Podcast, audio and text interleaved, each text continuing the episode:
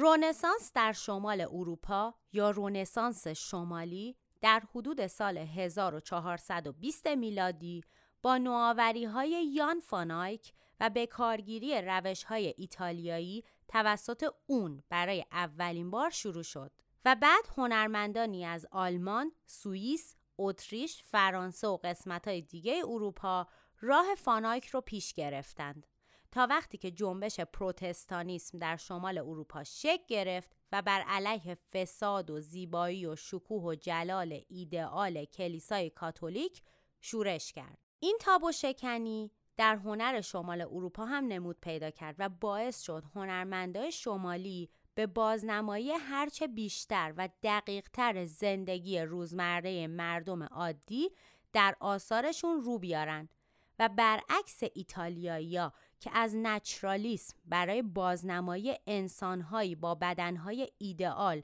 و در بهترین حالت استفاده می‌کردند، مردم عادی و زندگیشون سوژه اصلی نچرالیسم شمالی بود. شمالی‌ها با دقت و وسواس کم نظیری کوچکترین عناصر بصری رو به بهترین شکل برای بینندگان به تصویر می‌کشیدن و به جای اینکه خودشونو درگیر فکر کردن به مناسبات ریاضی و هندسی پرسپکتیو بکنن، با تمرکز بر جزئیات تصاویر فوق‌العاده واقعی خلق می‌کردن. در اپیزود ششم و نهم این پادکست ما هنر شمال رو تا حدودی بررسی کردیم. راجع به یان فان آیک و مکتبی که در شمال به راه انداخت صحبت کردیم. گفتیم که شمالی‌ها سردمداران استفاده از رنگ روغن بودند و فان آیک کسی بود که استفاده از رنگ روغن رو باب کرد و کیفیت رنگ رو ارتقا داد. بعد هم در ادامه بررسی هنر شمال راجع به روخیر فاندر وایدن، ژان فوکت، هوگو فاندرگوس و هیرونیموس بوش نابغه دیوونه صحبت کردیم.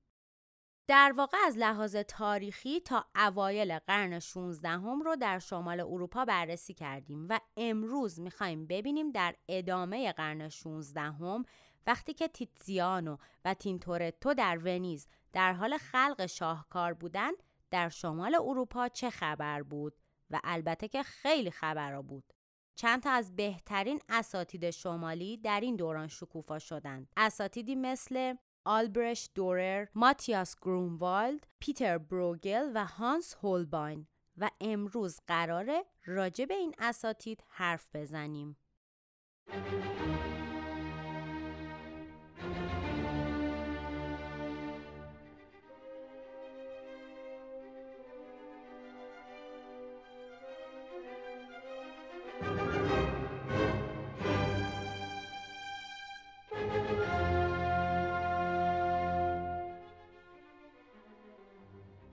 سلام، من شبنم آریایی هستم که بالاخره مریضیش تموم شده و اینجا هم مثل همیشه کندارت یا همون کنسرو هنره و ما قراره از لابلای تابلوها، مجسمه ها، ساختمون ها و بقیه آثار هنری با زیباترین و خلاقانه ترین وجوه انسانی روبرو بشیم و ازشون لذت ببریم.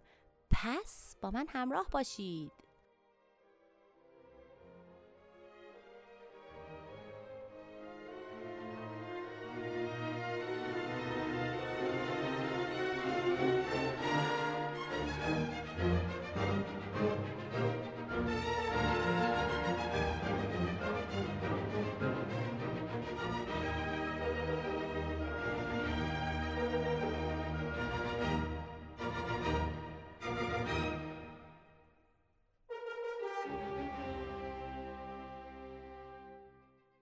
امروز میخوام یه اعترافی بکنم بهتون.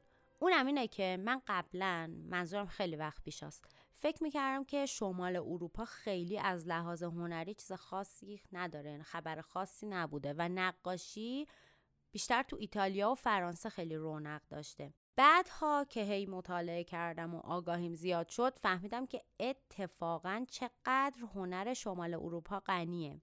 سر این پادکست که خب مجبور شدم مطالعاتم رو متمرکز کنم و منابع زبان اصلی بیشتری رو مطالعه کنم، میتونم بگم که عاشق شمالیا شدم. یکی از کسایی که واقعاً بهش علاقه من شدم همین هیرونیموس بوش بود.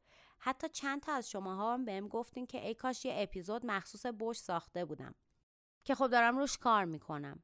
اما راجع به کسایی که امروز و در این اپیزود راجع بهشون حرف میخوایم بزنیم، باید بگم که اینها، یعنی این نسل از نقاشان شمال اروپا، همتراز داوینچی، میکلانج و رافائل در جنوب هستند.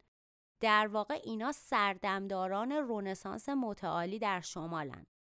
خب اگه قسمت‌های شش و نه رو گوش ندادین، بهتر که اول اونها رو گوش کنید بعد بیاید سراغ این. اگرم که گوش دادید، احتمالاً یادتونه که آخرین نفری که راجع بهش حرف زدیم همین آقای هیرونیموس بوش بود. یادتونه که راجع به ویژگی‌های خاص هنر شمالی چیا گفتیم؟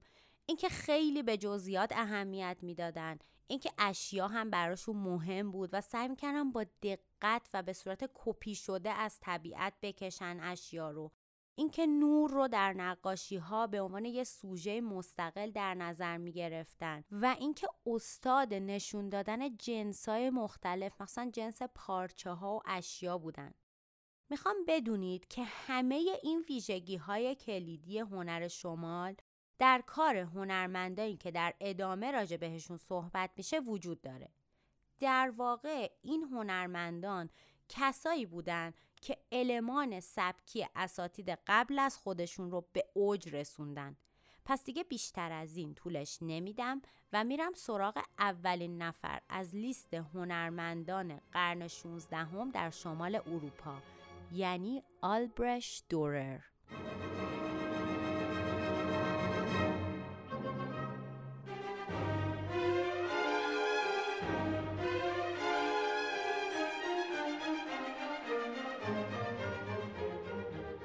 اغراق نیست اگر بگیم که بدون وجود آلبرشت دورر، پرینت میکینگ یا هنر چاپ دستی به صورتی که امروز میشناسیم وجود نمی داشت. با اینکه اون حدود پانصد سال پیش زندگی کرده، ولی هنوز که هنوزه جز یکی از مشهورترین و مهمترین پرینت میکرها یا همون چاپ دستی کارها یا چاپ دستی کنها، نمیدونم واقعا فارسیش چی میشه، در تاریخ هنر شناخته میشه. با اینکه شهرتش بیشتر به خاطر چاپ‌های دستی و سبک گرافیکیشه، اما از راه کمیسیون هایی که بابت سفارشات نقاشی میگرفت اموراتشو میگذروند و نقاشیاش هم در طول تاریخ خیلی با احترام حفظ و حراست شده. اون یکی از مشهورترین هنرمندان رنسانس شمالیه که تونست جزئیات دقیق شمال رو با تعادل و انسجام ایدئال ایتالیایی‌ها ادغام کنه. آلبرشت دورر در بیست و یکم می هزار و چهارصد و هفتاد و یک میلادی در شهر نورنبرگ که در آلمان امروزیه اما اون موقع جز امپراتوری مقدس روم بود به دنیا آمد. باباش یک زرگر موفق بود که در سال هزار و چهارصد و پنجاه و پنج میلادی از مجارستان به نورنبرگ مهاجرت کرده بود. قبل از مهاجرت فامیلی اینا آیتوشی بود، به معنی درساز، یعنی در خونه، در در درست کن. بعد که اومدن آلمان، معادل آلمانیشو انتخاب کردن، یعنی تورر که به گویش محلی میشه همون دورر یا دورر، به معنی همون درساز. ولی شغل پدرشو تو منابع زرگر عنوان کردن. حالا نمیدونم چه اصراری داشتن که فامیلیشون درساز باقی بمونه. دورر جوان در سن سیزده سالگی رفت به کارگاه باباش و اونجا مشغول به کار شد و تا سن پانزده سالگی انقدر طراحیش خوب شده بود و استعدادش در طراحی به چشم باباش اومد که فرستادنش پیش استاد نقاشی اون موقع، یعنی مایکل وولگموث. بعد از چند سال دورر شروع کرد به سفر کردن و رفتن پیش اساتید مختلف که بتونه چیزای بیشتری یاد بگیره. این مدل کار، یعنی اینجور سفرها، اون وقتا خیلی رایج بود. رفت و گشتاشو زد و سال هزار و چهارصد و نود و چهار میلادی در سن بیست و سه سالگی برگشت نورنبرگ و با اگنس فری ازدواج کرد. البته این ازدواج رو والدین ترتیب داده بودن و خیلی هم ازدواج خوبی عذاب در نیامد و اینو از اون جایی میدونیم که دورر در نامه هایی که به دوستش نوشته به آگنس لقب کلاغ پیرو داده. در همین دوران آلبرشت یه مدتی رفت به شمال ایتالیا و کارای ایتالیایی‌ها رو بررسی کرد و وقتی که برگشت، یعنی حدوداً در سالهای هزار و چهارصد و نود و پنج میلادی، نود و پنج نود و شش میلادی، کارگاهش رو در نورنبرگ افتتاح کرد. شهرت و موفقیت دورر به عنوان پرینت میکر یا همون چاپ دستی کن، ما میگیم پرینت میکر از اینجا به بعد، شما بدونین یعنی منظورمون کسیه که کار چاپ دستی میکنه، چون واقعا پیدا نکردم معادلی برای فارسیش. داشتم اینو میگفتم که شهرت و موفقیتش به عنوان پرینت میکر به سرعت در تمام اروپا زبانزد خاص و عام شد، مخصوصاً بعد از ساخت یکی از کارهای معروفش، یعنی سری کارهای آپوکالیپس یا آخر زمان در سال هزار و چهارصد و نود و هشت میلادی که با روش کنده‌کاری روی چوب اجرا شده بود. خیلی جالبه، یه سری کارها رو دورر کلاً برای اولین بار انجام داد و بعداً خیلی رایج شد. مثلا مثل چی؟ الان میگم. دورر خودش به خفن بودن خودش آگاه بود و میدونست که کارش خیلی خوبه. برای همین برای ثبت کاراش تقریبا میتونه بگیم برای اولین بار یه امضای مونوگرام یا همون یه چیزی تو مایه‌های لوگوی امروزی برای خودش طراحی کرد و این لوگو رو پایین همه کاراش میزد. حالا عکسش هم واسهتون میذارم توی اینستاگرام ببینید. اول اسمش یه A و یه D. یکی از اولین دعواها بر سر حق کپی رایت هم مربوط میشه به همین آقای آلبرشت دورر جذاب. میگم جذاب چون یه سلف پورتره داره که وقتی ببینید متوجه جذابیت استاد میشید. البته حالا سلیقه‌ای هم هستا، ولی خب به نظر من به چش برادری خیلی جذابه. حالا ماجرای دعوا چی بود؟ وقتی که دورر معروف شد و کاراش شناخته شده و ارزشمند شد، خیلی‌ها شروع کردن به جعل کردن نشان دورر پایین کاراشون و اون کار رو به اسم دورر تو پاچه ملت میکردن. باز اینم یکی از اولین نمونه های این کاره در تاریخ هنر. این وسط یه نفر در ونیز به اسم مارکانتونیو ریموندی انقدر زیاده روی کرد که دورر به مقامات ونیز شکایت کرد و دادگاه حکم داد که ریموندی میتونه کارهای دورر رو کپی کنه، ولی حق نداره دیگه از لوگوی دورر پایین اون کار را استفاده کنه. در واقع حق نداره به عنوان کار اصلی در پاچه مردم کنه. این مورد یکی از اولین نمونه های دعوا بر سر حق کپی رایت بود که طبق معمول برای من خیلی جالبه که پانصد سال پیش، میشه حدوداً اوایل صفویه در ایران، در اروپا ملت دغدغه کپی رایت داشتن. هی. خلاصه دورر در دوران بلوغ کاریش، از اونجایی که دوست صمیمیش پیر کایمر وکیل و انسانگرا عضو شورای شهر نورنبرگ بود، از احترام و نفوذ زیادی برخوردار شد که همین باعث می شد سفارش‌های بیشتری بهش بدن و وضع مالیش هم به نسبت خوب شده بود و با بزرگان شهر هم ارتباط داشت. اما از سال هزار و پانصد و نوزده میلادی وضعیت سلامتی دورر تغییر کرد. دید چشمهاش شروع کرد به کم شدن و دچار آرتروز دستم شده بود بیچاره، که احتمالاً از عوارض سالها کار چاپ دستی بود، چون اولاً کاراش خیلی ظریف و پر جزئیات بود که احتیاج به دقت زیادی داشت و خب توی حکاکی روی مس و چوب هم با دستاش خیلی کار میکرد که طبیعتاً به مفاصل دست خب فشار میاد دیگه. اما با این حال اون به کار و سفر ادامه داد و به هلند و بروسل هم سفر کرد. اما در سال هزار و پانصد و بیست و یک میلادی وقتی که از بروسل به نورنبرگ برگشت، دچار یه بیماری ناشناخته، احتمالاً مالاریا شد، که باعث شد خیلی ضعیف بشه و نتونه مثل قبل کار کنه و کاری که سالهای آخر عمر قبول کرد یه سریهاش، در واقع بیشترشون، نیمه تموم باقی موند. دورر در سال هزار و پانصد و بیست و هشت میلادی و در سن پنجاه و شش سالگی بعد از یه دوره طولانی بیماری مزمن از دنیا رفت و در قبرستان یوهانس فرید هوف به خاک سپرده شد و خونش که الان تبدیل به موزه شده به بیوه‌اش همون کلاغ پیر رسید. بعد از مرگش یه شایعات ترسناکی مطرح شد، مبنی بر اینکه یه سری از عاشقان و طرفداران دو آتیشش یواشکی رفتن و جنازه‌شو از زیر خاک درآوردن و از صورتش و دستاش قالب گچی درست کردن که خب یه مقدار عجیب و ترسناکه.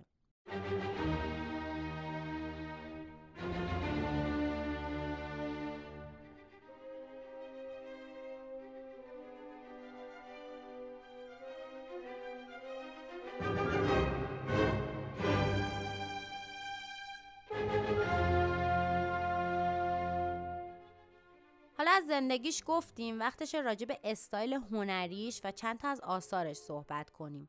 دورر اولین غیر ایتالیایی بود که فلسفه، الهیات و علم پزشکی رو در نقاشیش بازنمایی کرد و تونست هنر شمال اروپا رو با هنر رنسانس ایتالیایی تلفیق کنه. یعنی در واقع اون اومد سبک بازنمایی دقیق جزئیات توسط شمالی ها رو با اسلوب و فرمول های ایتالیایی ها ترکیب کرد. یه سریای دیگه هم این کارو کرده بودن و کردن، ولی دورر در این کار خیلی موفق بود و ترکیبی که زد خیلی ترکیب خوب و جالبی از آب در اومد. اون به اومانیسم خیلی علاقه‌مند بود و مباحث مرتبط با این مکتب فکری رو با دقت دنبال میکرد و در این زمینه تحقیق و تفحص میکرد و در محافل اومانیستی نورنبرگ هم حضور فعالی داشت. یه خصوصیت دیگه‌ای که داشت این بود که اون هم مثل داوینچی به بررسی طبیعت علاقه داشت و از نقاشی و طراحی برای ثبت جزئیات مرتبط با حیوانات استفاده می‌کرد. حالا حیوانات و طبیعت منظورمه. و از حیوانات مختلف طراحی می‌کرد و یکی از کارهای خیلی معروفش که احتمالاً خیلیاتون دیدین طراحی هست که از یه خرگوش کرده و خیلی کار دلنشین و جالبیه و ما در ادامه هم راجبش توضیح میدیم. اون علاوه بر نقاشی به علوم طبیعی و ریاضی هم علاقه داشت و در اون زمینه ها هم تحقیق می‌کرد. دورر یکی از اولین هنرمنداییه که کپی کار داشت. یعنی یه عده کاراشو کپی میکردن در زمان حیاتش و مثل سلبریتی های امروزی فن و فالوورای زیادی داشت. یعنی میشه گفت یکی از اولین نمونه های سلبریتی در تاریخ جهان مدرن هست. حالا احتمالاً سلف پورترشو ببینید شما هم متوجه میشید یه جور جذابیت و گیرایی خاصی داره چهرش و احتمالاً شخصیت جذابی هم داشته دیگه که این همه طرفدار پیدا کرده. کارهای دورر هر کدوم به نوبه خودشون مهم و تاثیرگذارن و واقعا خیلی سخت بود که انتخاب کنم کدومشون رو اینجا توضیح بدم، ولی من در نهایت سه تا از کاراشو انتخاب کردم که اینجا راجع بهشون حرف بزنم و بقیه رو در پیج اینستاگرام. اولین اثر دورر که بهش هم اشاره کردم چند دقیقه قبل یکی از چاپهای دستیش از سری آخرالزمانه. این مجموعه شامل پانزده تا لوح چوبیه که صحنه‌هایی از کتاب مکاشفات یا سفر مکاشفات رو بازنمایی میکنه. خیلی هم این سری کاراش ترسناکن.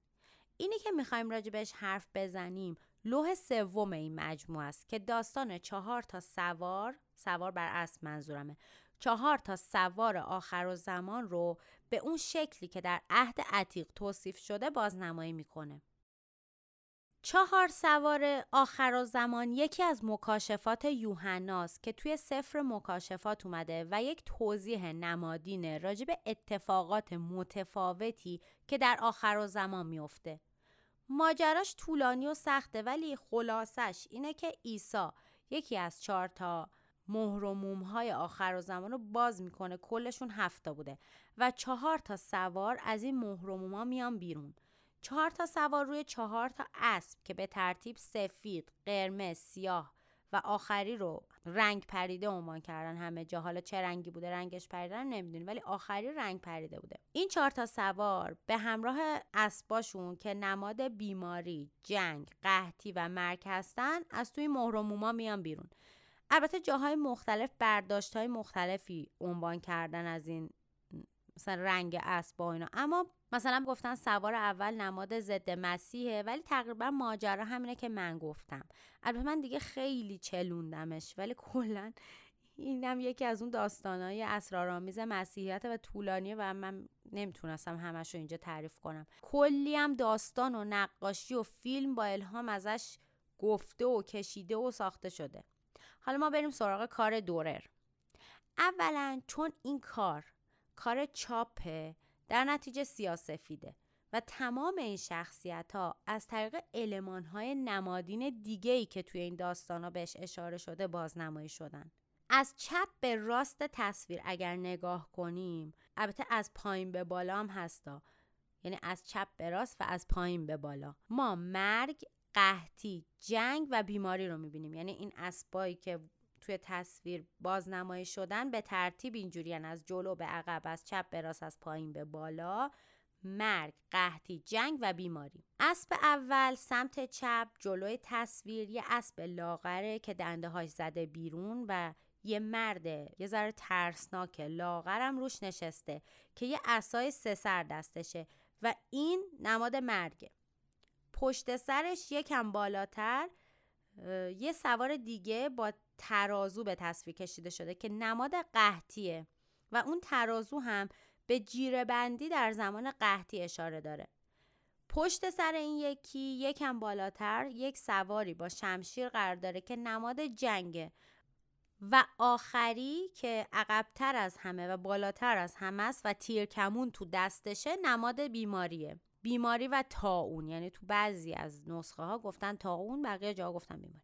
توی این تصویر ترسناک، چون واقعا تصویر ترسناکیه، ما این چهار تا سوار رو میبینیم که وسط یه عالمه ابر و گرد و خاک و اینا از چپ وارد کادر شدن و دارن آدما رو زیر سم اسباشون له میکنن و میرن جلو.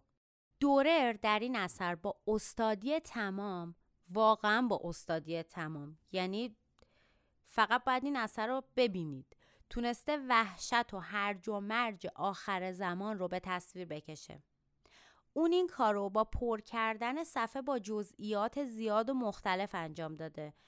الان واقعا بهتون توصیه میکنم اگه پشت فرمون یا در حال انجام کار حساسی نیستین، یه دقیقه تصویر اثر رو یا از تو پست معرفی این اپیزود یا هر جای دیگه که دوست دارین بیارین و نگاه کنید. چهار تا سوار به شکل مورب و در واقع در قطر مستطیل کادر جا گرفتن و تصویر رو به دو قسمت تقسیم کردن و پس زمینه پشت سرشون سیاه شده.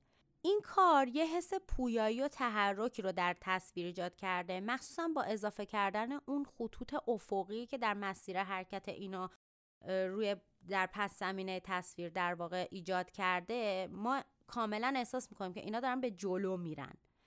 همینطور حالت چهره آدمای تو تصویر که وحشت زده دارن زیر سم اسبا له میشن و ابرا و غبار پشت سر اسبا و رعد و برق و همه و همه حس ترس و وحشت و هرج و مرج رو داره به من بیننده، به مای بیننده در واقع انتقال میده.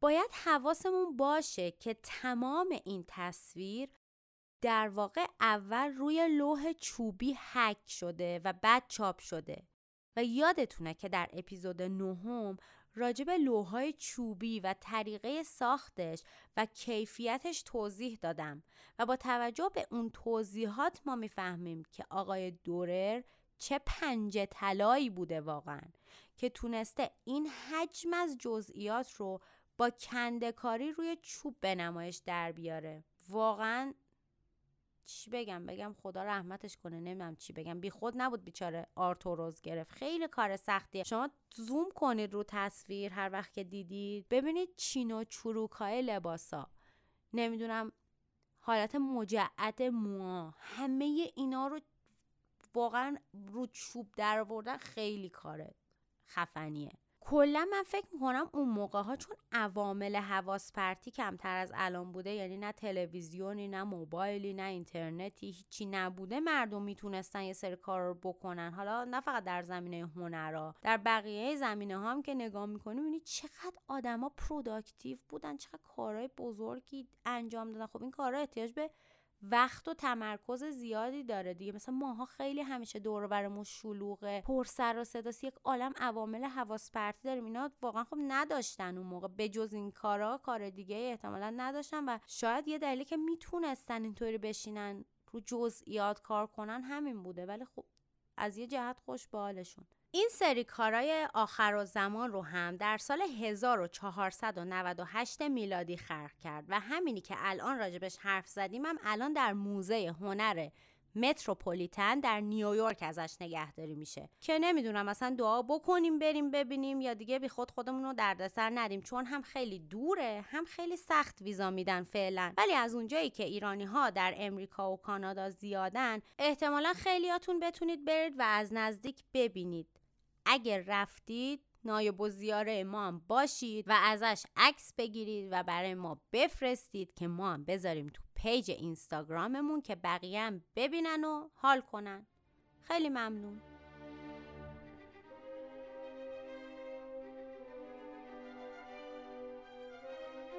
خب بریم سراغ یکی دیگه از آثار دورر که در عین سادگی خیلی معروفه و طرحش روی انواع و اقسام وسایل چاپ شده. لیوان، تیشرت، دفتر، توت بگ و خیلی چیزای دیگه. اونم یک طراحی به اسم خرگوش جوانه. به خاطر بازنمایی بسیار دقیق جزئیات و در عین حال سادگی، این تمرین طراحی خیلی مورد توجه قرار گرفته. و بازم اینجا باید بگم که اینا مال زمانیه که هیچ دوربین و عکسی وجود نداشت و ثبت همچین جزئیاتی از طبیعت هم ارزش علمی داشت هم هنری. خیلی جالبه و واقعا واسم سواله، بخاطر اینکه هیچ خرگوشی که مثلا دو ساعت توی پوز نمیمونه، عکسم که نداشتم بگیرن ازش، واقعا چجوری تونسته انقدر طبیعی و با جزئیات این خرگوشو بکشه؟ خیلی عجیبه. بعد موهای تن خرگوشه با چنان ظرافت و لطافتی بازنمایی شده که واقعا آدم کیف میکنه اینو میبینه. حالت گوشاش، صورتش، مدل نشستنش، انقدر همه چیش طبیعی و با جزئیاته که آدم واقعا دوست داره ساعتها نگاه کنه این طراحی. در واقع یعنی اگر با این دید که الان بهتون گفتم، با این دیدی که یعنی به عنوان یک آدم قرن شانزدهمی اگه بهش نگاه کنید خیلی حال میکنید. همینجوری نگاش کنید. یه طراحی فوق‌العاده دیگه هم داره دورر به اسم praying hands، یعنی دستان دعا کننده. این یکی دیگه ته شاهکاره و اصلا یکی از تکثیر شده ترین، یعنی انگلیسیش میشه the world's most reproduced images. نمیدونم دیگه اینو چجوری معنی کنم، ولی همون یکی از تکثیر شده ترین تصاویر تاریخه. خیلیه ها نماد تقوا و مسیحیت شده در دنیا این تصویر. یعنی یه نفر چقدر باید نبوغ داشته باشه و آرتیست باشه که یه جفت دست خالی در یک پس زمینه خالی بکشه و این دست انقدر احساس و معنی داشته باشه که بشه نماد تقوا و مسیحیت. دورر احتمالاً فکرش هم نمی کرده که این طراحیش پانصد سال بعد روی جلد کتابای مقدس، تیشرتا، حتی رو سنگ قبر اندی وارهول هم تکثیر و چاپ و حکاکی بشه. این طراحی با جوهر و مداد روی یک کاغذ آبی کشیده شده که خود دورر این کاغذ رو ساخته بود و در واقع تمرینی بود یا اسکیسی بود برای دست یکی از حواریون نقاشی محراب یک کلیسا در فرانکفورت که خود اون نقاشی در سال هزار و هفتصد و بیست و نه میلادی در اثر آتش سوزی از بین رفته. این اثر که در سال هزار و پانصد و هشت میلادی کشیده شده و در موزه کنستیستوریسکس، خیلی اسمش سخته، کنستیستوریسکس شهر وین نگهداری میشه، یکی از آثار شاخص و سمبولیک در تاریخ هنر مذهبیه. دست‌های دعاگوی ساده‌ای با سراسین‌های زمخت که میتونه دست هر کسی باشه و حالت فوق‌العاده با احساس دست‌ها، جزئیات انگشت‌ها و رگ‌ها و سادگی تصویر باعث میشه که نقش دست‌ها تو ذهن بیننده حک بشه و شاید همین سادگی و با احساسی بوده که این اثر رو تبدیل به یک اثر تاثیرگذار و بیادموندنی کرده. دورر کارهای شاخص و فوق‌العاده زیادی داره که به لطف محبوبیت و شهرتش بسیار خوب ازشون نگهداری شده، ولی من تو این اپیزود نمیتونم راجع به تمام آثار شاخصش صحبت کنم چون دیگه وقت به بقیه نمیرسه. واقعا جا داشت که یک اپیزود مخصوص دورر درست کنم، چون مثلا باید راجع به سلف پورتری که از خودش کشیده و خودشو به شکل مسیح بازنمایی کردم حرف میزدم، یا راجع به یه چاپ دیگه‌اش با موضوع آدم و حوا و گناه نخستین، یا ملانکولیا که شاید یکی از اولین تصاویر در تاریخ هنر با موضوع افسردگی باشه. اما ترجیح میدم راجع به این آثار روی تصویر توضیح بدم. بنابراین در اینستاگرام و احتمالاً به زودی در یوتیوب راجع به کارهای دورر بیشتر توضیح میدم. الان میخوام برم سراغ یک دیگه از هنرمندای شمالی و آلمانی، یعنی ماتیاس گرونوالد.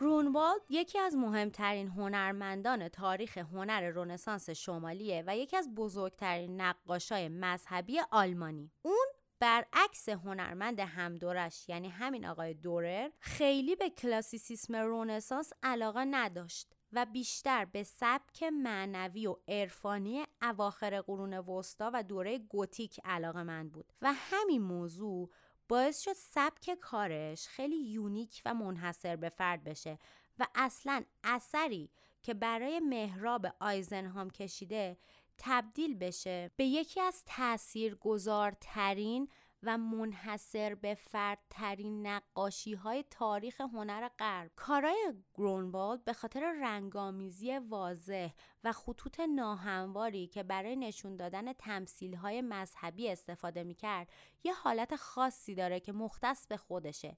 در واقع این دوتا ویژگی که گفتم ویژگی سبکی گرونوالده. ماتیس گوتهارت نایتهارت بین سالهای هزار و چهارصد و هفتاد تا هزار و چهارصد و هفتاد و پنج میلادی در شهر ورزبرگ آلمان به دنیا آمد. اسم ماتیاس گرونوالد به اشتباه توسط نقاش و نویسنده آلمانی قرن هفدهم یواخیم فان ساندلار که اولین کسی بود که بیوگرافی گرونوالد رو نوشت روش گذاشته شد و دیگه هم روش موند، یعنی همه به این اسم میشناسنش. ارنست گامبریج در مورد گرونوالد گفته: در حالی که آلبرشت دورر هنرمند معاصر گرونوالد مثل یک انسان زنده با تمام عادتها و اخلاقیاتش جلوی ماست، گرونوالد مثل شکسپیر یه راز بزرگ باقی مونده. منظورش اینه که خیلی چیزای زیادی ازش ثبت نشده و همه چیش رازآلود و چیزای زیادی ازش نمیدونیم، برعکس دورر. در این حال در خیلی از منابع از اون با عنوان استاد ماتیاس نام برده شده که از اینجا میتونیم حدس بزنیم که چه جایگاهی در جامعه داشته. احتمال داره که اون شاگرد هانس هولباین بزرگتر یا کهین به قول کتاب گامبریج باشه که در واقع باید احتمالاً پدر بزرگ اون هانس هولباین معروف باشه، چون تو منابع نوشته هانس هولباین the elder the elder، یعنی دوتا the elder آورده.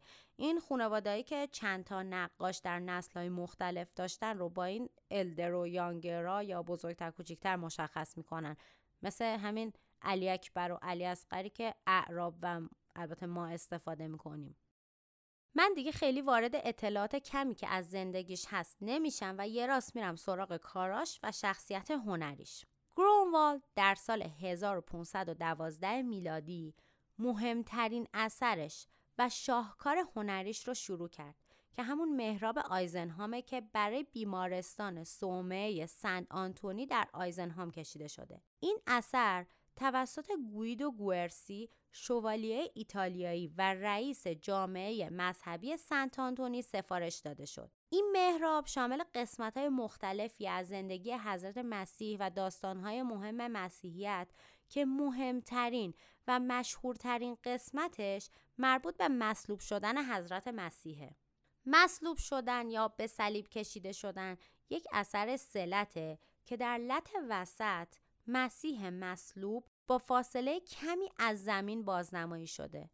چرا روی این فاصله کم از زمین تاکید میکنم؟ چون در اکثر کارهایی که با این موضوع کشیده شده ارتفاع صلیب زیاده و مسیح در اون بالا قرار داره، ولی توی این اثر خیلی نزدیک به زمینه. تنش پر از جاهای زخم و تاوله، تن حضرت عیسی، و دستاش به نشونه زجر و عذاب منقبض شده و انگشتاش با فشار از هم باز شده. پاهاش هم با یه میخ بزرگ به چوب میخکوب شده و به طرز وحشتناکی هم از هم متلاشی شده. کل این تصویر خلاصه‌ای از رنج و عذاب فیزیکیه و به نظر میاد که عیسی در حال مرگ، یعنی دیگه در آستانه مرگه. در سمت چپ تصویر مریم مجدلیه و حضرت مریم در حال غش کردن و سنت جان وایسادن، و در سمت راست تصویر هم یحیای تعمید دهنده به همراه کتاب مقدس در دستش داره به مسیح اشاره میکنه و یه بره سفید هم که میدونیم دیگه، ما در این چند تا قسمت ده ها بار گفتیم که بره سفید نماد عیسی است. یه بره سفیدم پایین پاش وایساده. توی این اثر میشه المان‌های گوتیک رو دید که با سبک مدرن در هم آمیخته شده و غم و اندوه جاری در این اثر با انتخاب مناسب پس زمینه و رنگ بدن مسیح و رنگ‌های دیگه به همراه نمایشی بودن و تاثیرگذاری فوق‌العاده این نقاشی، مخصوصاً روی مؤمنان مسیحی، این پنل چوبی سلت رو تبدیل به شاهکار بیچون و چرای گرونوالد کرده. این اثر که در موزه اونترلیندن در کلمار در آلزاس فرانسه نگهداری میشه، همونطور که گفتم برای صومعه بیمارستان سفارش داده شده بود و احتمالاً با این هدف اینجا گذاشته شده بود که بیماران بیمارستان با دیدن رنجی که مسیح متحمل شده بتونن درداشون رو راحت تر تحمل کنن.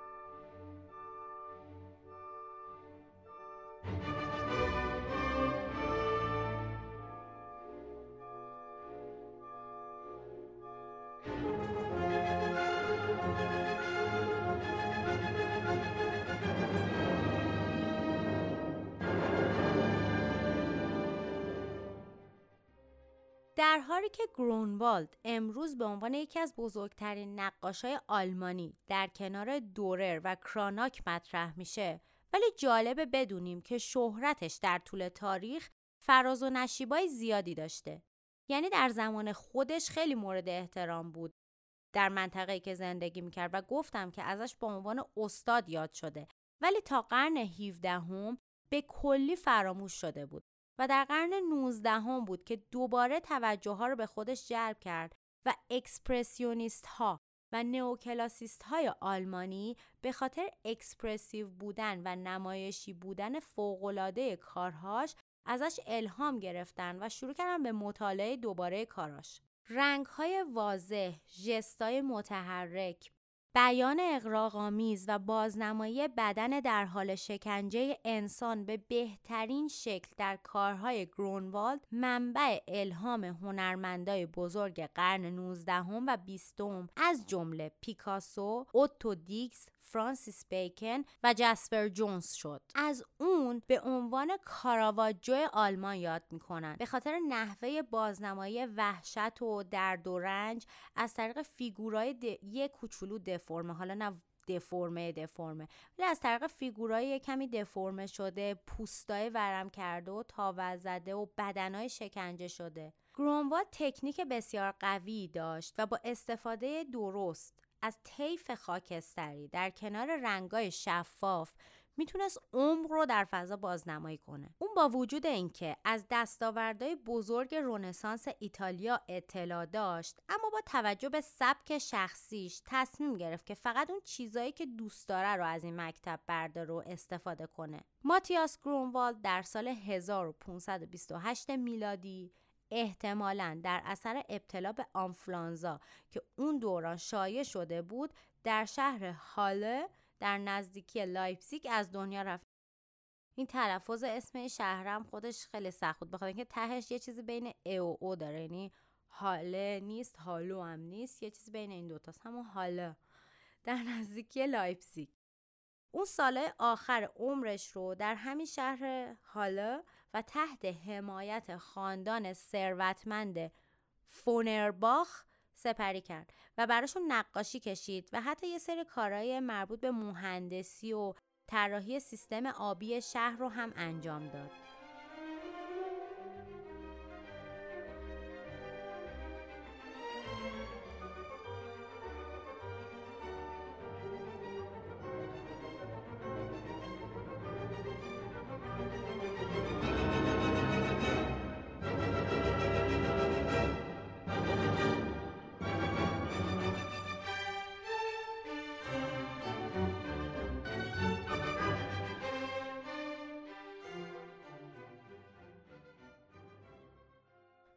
اپیزود شانزدهم رو همینجا تموم میکنم. در واقع تموم نمیکنم، من اپیزود شانزدهم رو مجبور شدم دو قسمت کنم چون خیلی طولانی شد و خیلی اطلاعاتش زیاد بود. منم دو تیکش کردم چون اصولا وقتی خیلی اسما زیاد میشه و طولانی میشه همش هی به من پیغام میدین که ما گیج شدیم و خیلی زیاد بود اطلاعات و اسما خیلی زیاد بود و از این حرفا. توی این اپیزود ما راجع به دو تا از اساتید آلمانی رنسانس متعالی یعنی آلبرشت دورر و ماتیاس یا ماتیو گرونوالد صحبت کردیم.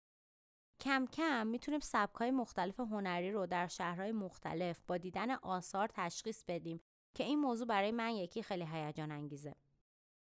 هفته بعد میریم سراغ بقیه این اپیزود و زندگی و آثار لوکاس کراناچ، پیتر بروگل و هانس هولباین رو با هم بررسی میکنیم. آثاری که امروز راجع بهشون حرف زدیم رو میتونید در پیج اینستاگرام ما و در پست معرفی این اپیزود ببینید و کلاً اگر دوست دارید آثار و تصاویر و توضیحات بیشتری در زمینه تاریخ هنر ببینید و بخونید پیج ما رو فالو کنید، چون ما اونجا یه مجله هنری جمع و جور راه انداختیم و در طول هفته یکی دو بار مطالب جالبی رو بازنشر می‌کنیم. موسیقی که در طول این اپیزود شنیدید قسمت ابتدایی سمفونی شماره پنج لودویگ بتوون، آهنگساز آلمانی نابغه قرن نوزدهم هست و به خاطر تم هیجان انگیز و ترسناکش برای این اپیزود که پر از آثار ترسناک و هیجان انگیز بود انتخاب شد و به نظر من به فضای آلمانی این اپیزودمون خیلی می اومد. تا هفته بعد ما رو به دوستاتون معرفی کنید و مراقب خودتون و قشنگیاتون هم باشین. فعلا خداحافظ.